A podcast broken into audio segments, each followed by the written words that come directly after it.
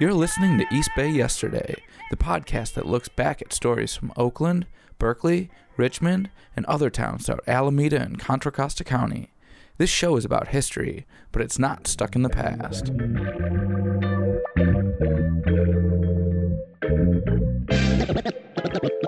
Let's begin. Let's begin.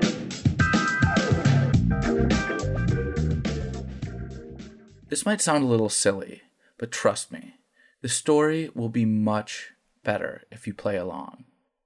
If you're driving a car, you might want to pull over. Okay, now close your eyes and picture your diner.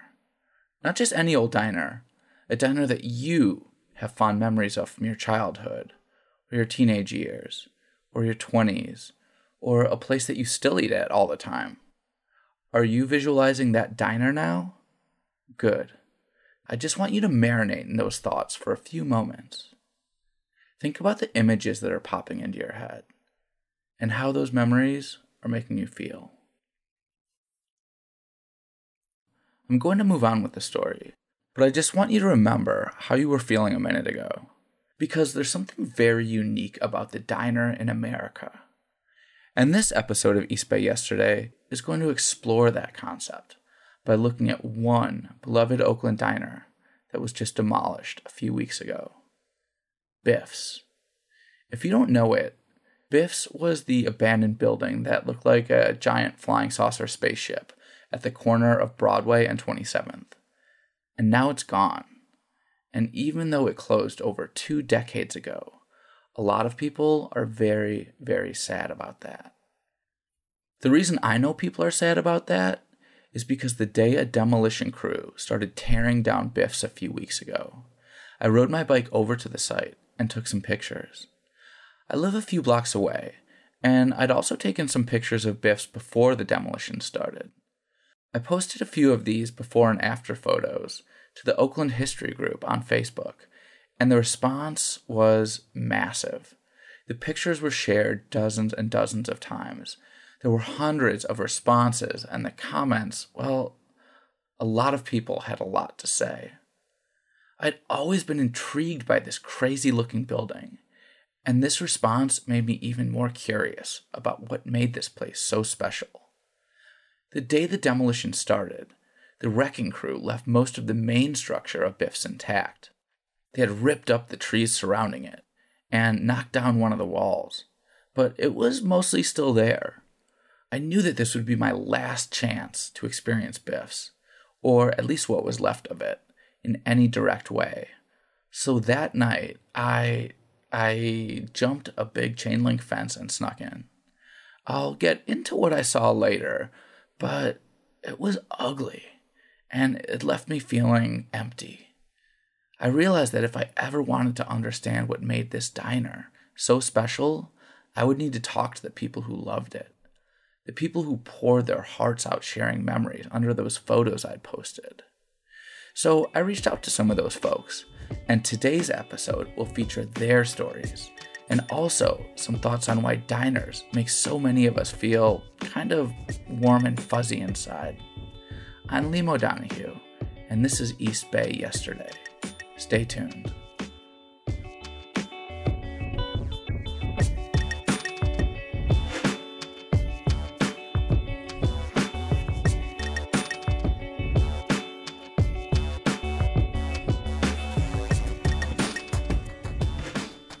Uh, my name is Dale Everingham, and I grew up in Oakland. That's the voice of Dale Everingham. He's currently a music engineer, and he's worked with everyone from Destiny's Child to E40. But his very first job was something much more humble. I had a paper route. I grew up in the hills. Um, they call that the Montclair area above the 13. And um, so it was relatively hard work, but uh, we it was the Oakland Tribune route that I had. It was uh, my first entrepreneurial endeavors. You know, I probably was I did it from probably at 11 until 13 or 14, something like that. So this was back in the mid 1970s, back when most people got their news from papers. Dale told me that his main route was delivering the afternoon edition. Yes, they used to put out a newspaper twice a day, if you can believe that. Dale would ride around his neighborhood on his bicycle, wearing one of those old school newspaper sacks with the pouches. He also had another route delivering the big weekend edition on Sunday mornings. Remember that? When the Sunday paper was as big as the phone book? So, because Dale couldn't carry the Sunday papers in his shoulder pouch, he would either attach a cart to his bike, or if he got really lucky, he would get some help. Here's Dale again. My dad would um, take me on some Sundays, not always, in the convertible or in the VW bus with the door open, so we could we could nail the nail the shots, and then we'd go out to Biff's um, often. Going out to Biff's was Dale's reward for working, for taking on some responsibility. My first memories of eating at a diner was going to breakfast after Sunday morning mass with my dad and my little brother and sister. If we didn't screw around in church, my dad would reward us with a meal at our favorite restaurant, Carson's. And I know it was our favorite restaurant because it was the only restaurant he would take us to since we were all little kids. Remember at the beginning of this episode when I asked you to close your eyes and picture your diner? I bet a few of you conjured up memories like this. Being a little kid, sitting at that big booth with your parents, so excited because eating out was something new, something different. You got to eat at a restaurant, and that felt special. It made you feel kind of important. Ordering from the menu, telling the waitress with the big beehive hairdo what you wanted. I think this is one of the reasons why we have such intense feelings about diners. Because for so many of us, it was a place of personal milestones. Diners were one of the first places we had to interact with strangers in a social setting. Because most of our parents weren't taking us out to fancy restaurants or whatever, they took us to diners. And that made us happy.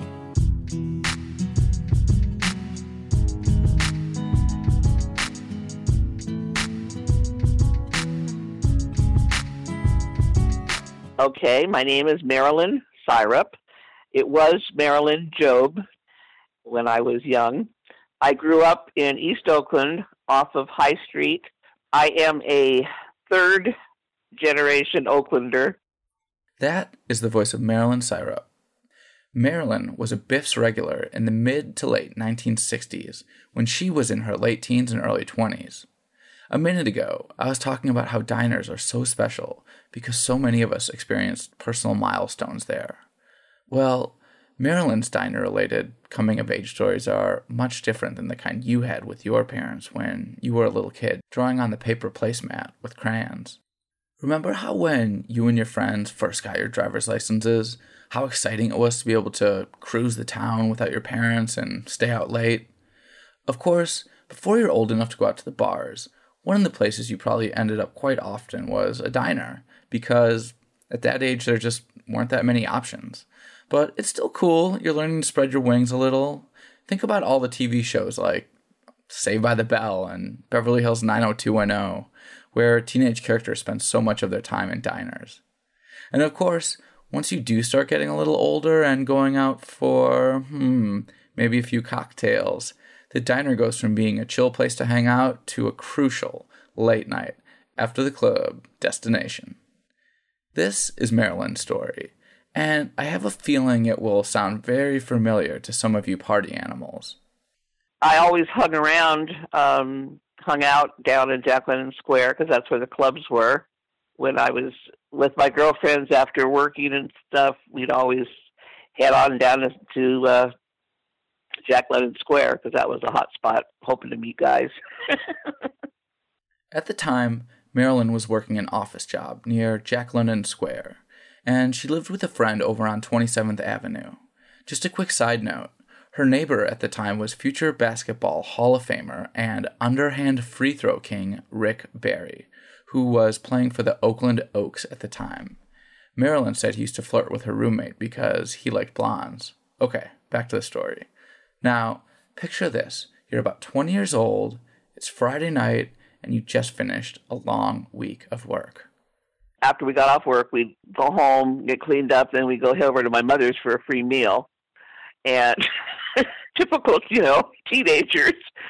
And I wasn't even, well, I was just barely 21. I had just turned 20. Well, no, I wasn't 20 when we first started doing that. we had phony IDs because originally we worked at Metropolitan Life Insurance in San Francisco and we made our own IDs. They looked really legit. we had some friends take our pictures and put it on. I mean, they were really good looking IDs.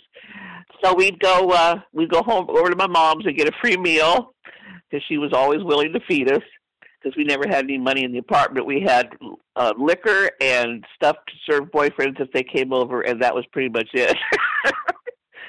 uh, we'd all arrange what time we were going to meet, where we were going to meet, and we'd head on down and we'd go to the. We kind of made the rounds because it was we always went to the casuals. Sometimes we'd go up to Castaway and have a drink. Then we'd go over to uh, King Richard's, which was a big one then and we'd always end up at the on Broadway. That was our favorite because we got to be friends with the, the guys in the band, and and we were kind of regulars. In fact, even one night, one of my friends who was the the names of the clubs are different, but we all know this story. It's two o'clock. The bar owners have turned on those damn lights, but you're you're feeling good, and you don't want the night to end. Marilyn told me that there was a quote deplorably named restaurant called Sambo's that a lot of people will go to. But she didn't like this place because it was always really crowded and they rushed people in and out. And if you've ever been to Buttercup Grill on Broadway and 3rd, that's where Sambo's used to be. Anyway, here's Marilyn explaining her post nightclub ritual. Sometimes we'd meet some guys at the bars and they'd say, You want to go get a bite to eat? We'd say, Sure, we'll meet you down at Biff's. So we'd go down there and it'd be kind of a get to get to know somebody place too, as well as you know sitting with your friends. Sometimes oh, there would be so many of us, we'd take over three or four booths together, you know, and and we would probably kind of rowdy, I imagine, loud, but we were just it was all in good fun, you know. We just talk a lot, and as typical for girls that age, we do a lot of giggling. And I'd always have the same thing. I was on, stuck on. I'd have waffles and French fries and a chocolate milkshake there's this phrase that's come into vogue in recent years comfort food. If waffles, fries, and milkshakes aren't comfort food, I don't know what the hell is. You could probably include pies and meatloaf and burgers in this category too, and soup, the soup du jour. These are the quintessential comfort foods, and they're all staples of any decent American diner.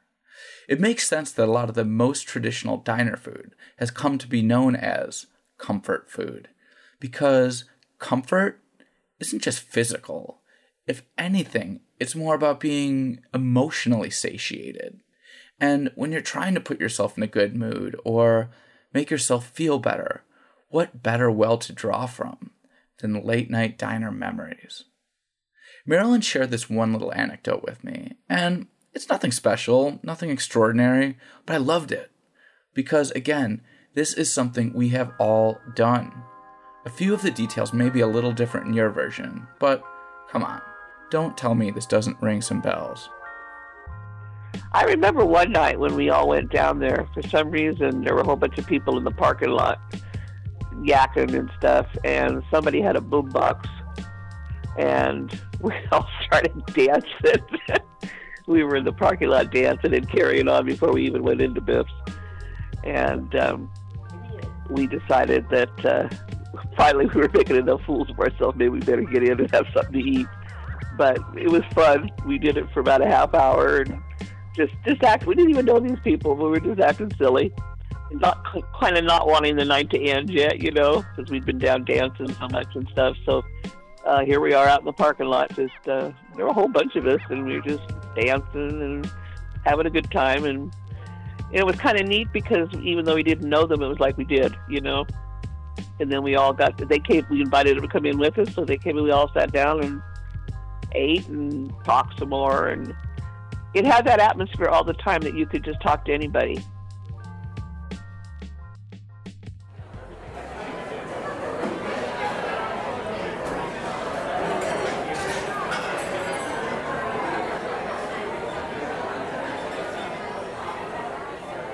It was really innocent fun then, I realized.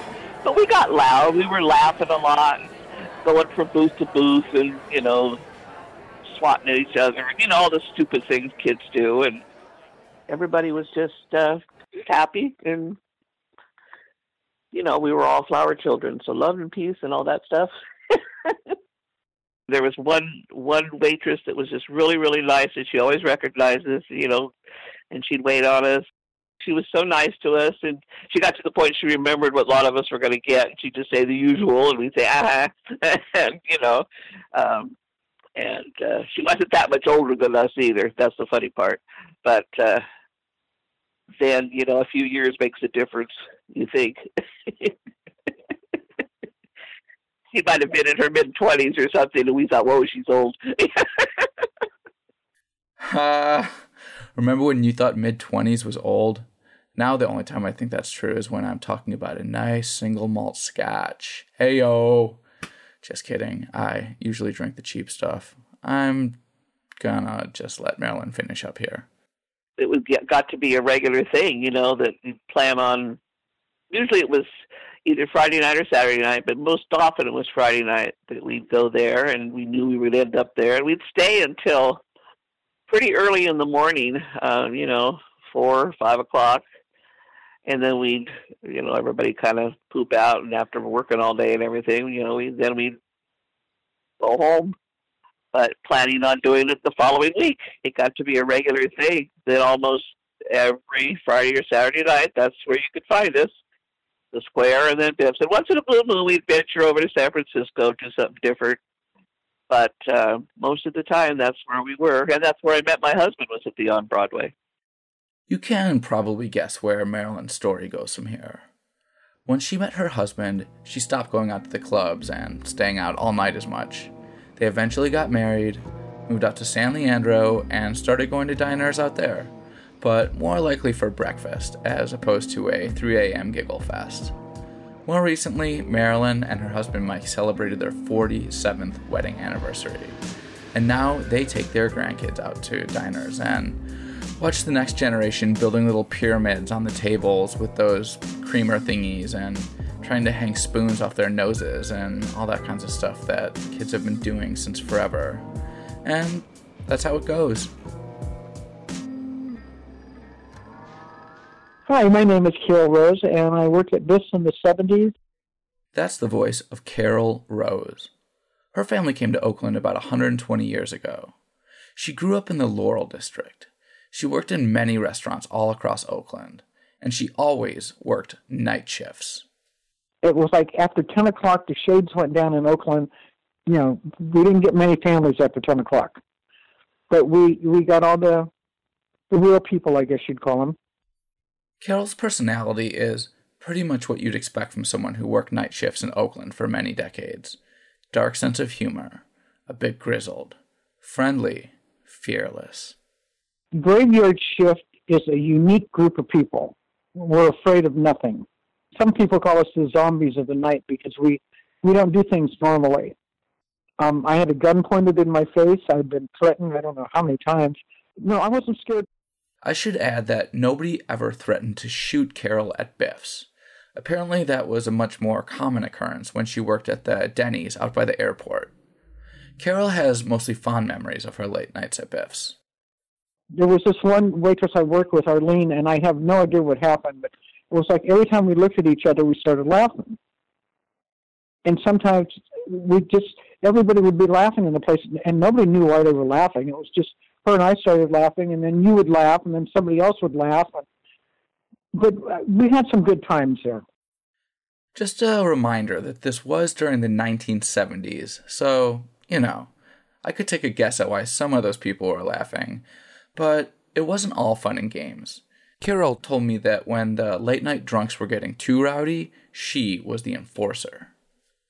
I was the waitress that if there was a group misbehaving, I was their last resort. If I went up there, and I would go up and tell the people, "Hey, you know, you're not going to get waited on. I'm your last resort. You keep screwing around, you're not going to be waited on. Period." Nine times out of ten, I was able to wait on them and and uh, calm things down. The way Carol described it, working the graveyard shift at Biff's sounded like living inside a crazy real life soap opera night after night and the cast of characters ranged from Black Panthers to Hell's Angels to police officers, and, of course, lots and lots of drunk people. Oh, there were many fights at Biff's inside and out, and uh, we had a lot of chases around there because of Lake Merritt right there. You know, people would run toward the lake trying to hide. So, Carol got to see it all action, comedy, romance, and yes, plenty of drama. One night, the drama got way too personal. Remember how Carol said that she was the waitress who they would put with the rowdiest groups? Well, that's how she ended up making a very disturbing discovery. This is how I found out my sister in law was cheating because I had a. They came and told me there was a group in the back acting up, and some of the people were being a little risque in their actions. And I went back there to talk to the group and tell them they needed to straighten up. And there was my sister-in-law was one of the ones being risque. What was she doing? Well, they were almost having sex acts in the booth. Wow. And you talk about now that's the probably the first time in my life I've been stunned to the point of not saying anything. What did you eventually end up doing? I told them they weren't going to be waited on, and I walked away. They had to leave. I didn't. I never told my brother. You know, and, but I could never go to the house again because I could never look at her. Because I really wanted to just punch the shit out of her. Did Did she know that you saw her? She knew I saw her, but she also knew the family loyalty that I wouldn't go to my brother with it because it would have broken his heart. He, he was, you know, they had four kids. He was crazy about her. Wow. And she she must have known that you worked there. I mean, it seems crazy that she would do that. You know what? I don't think I don't. I if she knew, she probably didn't know the shift I worked on. Don't worry. I know what you're thinking, and I won't leave you hanging. Of course, I had to ask if her brother ever found out. Well, the the funny part about that, about two years later, my brother caught her with somebody, and he left her. And it's funny because he has three daughters and a son, and all three daughters look like him. The son doesn't look like him, and I have to be honest, the son looks like the guy she was with that night. Never said anything to my brother, and one day he, we were talking, and he says, "You know, everybody tells me Robert's not mine," and I'm sitting there like, "Oh shoot." He said, "But he was born when I was there. I raised him, he's mine." And I thought, good, I don't have to say anything.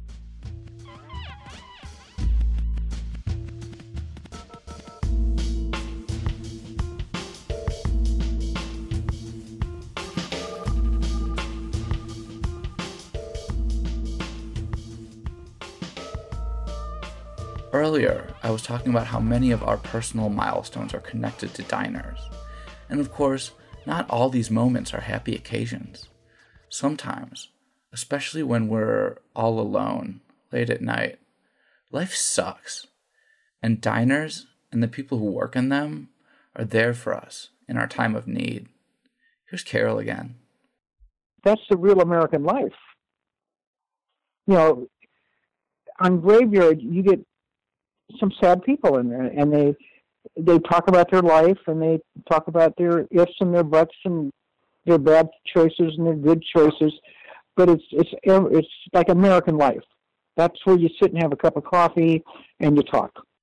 After a frustrating night at a crappy job, or a long drive on a lonely road, or after you just got your heart ripped out, or after getting some really bad news, or just because it's cold out, or because you can't afford a therapist, or when you're sad and you don't even know why, or tired of walking the streets and you just want to sit down and have a cup of coffee and maybe a piece of pie and hear another human being's voice tell you that everything is going to be fine.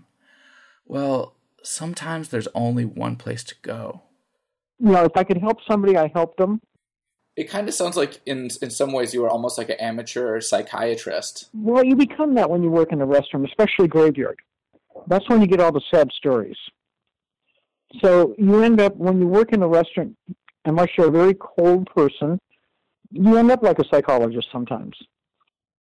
What in Biff's when you were working the graveyard shift? What were most of the sad stories about? Uh, couples breaking up, uh, somebody being lonesome afterwards, relationship problems, yeah, stuff like that. It's not just that diners are there for us when we're young and when we're not so young, and when we're happy and sad and sloppy and mad. It's that diners are there for everybody, the so called public, or at least they should be. Here's Marilyn again. Maybe because there's no class distinction when you go in. Um, if you go to a particular restaurant, sometimes it's more upper class or whatever. But everybody goes to diners, so you're all there to have a meal and enjoy your camaraderie with your friends. And it's uh, it's still that way in some places. Everybody's equal there. Um, you feel more that way because everybody goes there, so it's okay. This hasn't always been the case. I'm sure that those of you listeners of color out there have probably had the unfortunate experience of getting some not so friendly service. The same is probably true if you're queer. And I think this is why diners, or as they used to be known in some places, lunch counters, were such a huge battleground early on in the civil rights movement during the 1950s. Because the right to be able to sit down at a diner and get the same service as everybody else isn't just practical, it's symbolic. Diners are the closest thing America has to a national dining room, and everybody wants and deserves a seat at the table.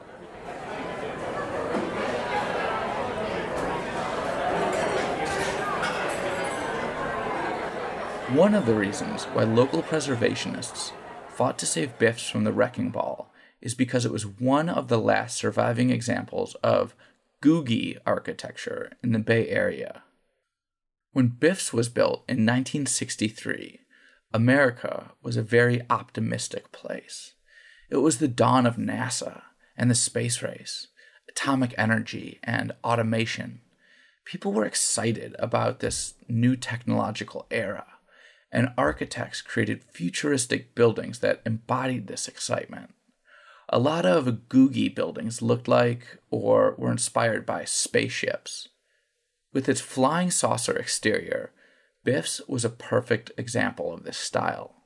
Marilyn pretty much nails it. That was such a unique place with its shape and everything because there was nothing like it, like the Jetsons. Sometimes we used to joke about that that we're in, we're in the Jetson spaceship. Of course, the national mood is much different now. Most people aren't feeling very optimistic. And if we're talking about the Bay Area, new architecture isn't as fun or awe inspiring as it used to be. In fact, a lot of new buildings are pretty ugly. And this, juxtaposed with all these gorgeous old buildings either being boarded up and decaying or being completely demolished, makes it easy to slip into a sad spiral of nostalgia. It was like a landmark. I don't know why they didn't figure out a way to keep it. I, I you know, I've lived in Oakland since I was two years old, so it's, and I just turned 70. So it's like, whoa. Um, it's sad. It's just so sad. And so much neglect and so much bullshit, pardon my French. It just, it's exactly how I feel. It just stupid. Why do they let good places go down the tubes like that? Why can't it remain the same? I don't understand. It's bad enough that they leave it empty for so long, but when they finally demolish it, it's just like a little part of you goes when it was your your memories. You know, it's it's. I felt sad, and uh, I've seen so many places torn down and, and locked up, boarded up, and like, why does it have to happen that way? Corporate America is more than happy to indulge this nostalgia, since they know we're willing to pay for it. This is why there are so many diner chains playing up the kind of 1950s paper hat, checkerboard tiles, ponytails, and bobby socks doo wop style in malls and tourist districts. But those aren't real diners. Come on, you know that. On the other end of the pop culture spectrum, there's Edward Hopper's 1942 painting, Nighthawks. That name might not ring a bell, but you'd know it if you saw it. It's that painting of three customers in a quiet, well lit diner at night. There's also a server wearing all white, leaning over the counter. This image has been parodied by everyone from The Simpsons to Howard Stern, and it's decorated countless dorm room walls. I was at the Chicago Art Institute a few weeks ago, and I got to see the original up close. It's easy to see why Nighthawks has endured as one of the most iconic American paintings of all time. You look at it, and it just makes sense. We've all been there. But there's something mysterious about it, too. That's why it's a masterpiece and not just a pretty picture. It's simultaneously beautiful and haunting. And speaking of haunting, I didn't mention this earlier, but the night that I snuck into Biff's right before it was demolished, that night was Halloween, and it was a very dark and stormy night. After I jumped the fence and ran inside the building, it did feel spooky. The only sound was dripping rain. The smell was mold and decay, and what I saw was destruction. The floor had already been ripped out. The structure had been gutted. It didn't look like a place where so many happy memories had been made. It looked like death. I didn't spend very long there. After I took a few pictures, I jumped the fence and started walking home in the rain. After the adrenaline wore off, I realized that I'd hurt my wrist a little during the fence hop. The pains in my arm made me feel old. As soon as I got home, I started writing this episode. I wanted to save the memory.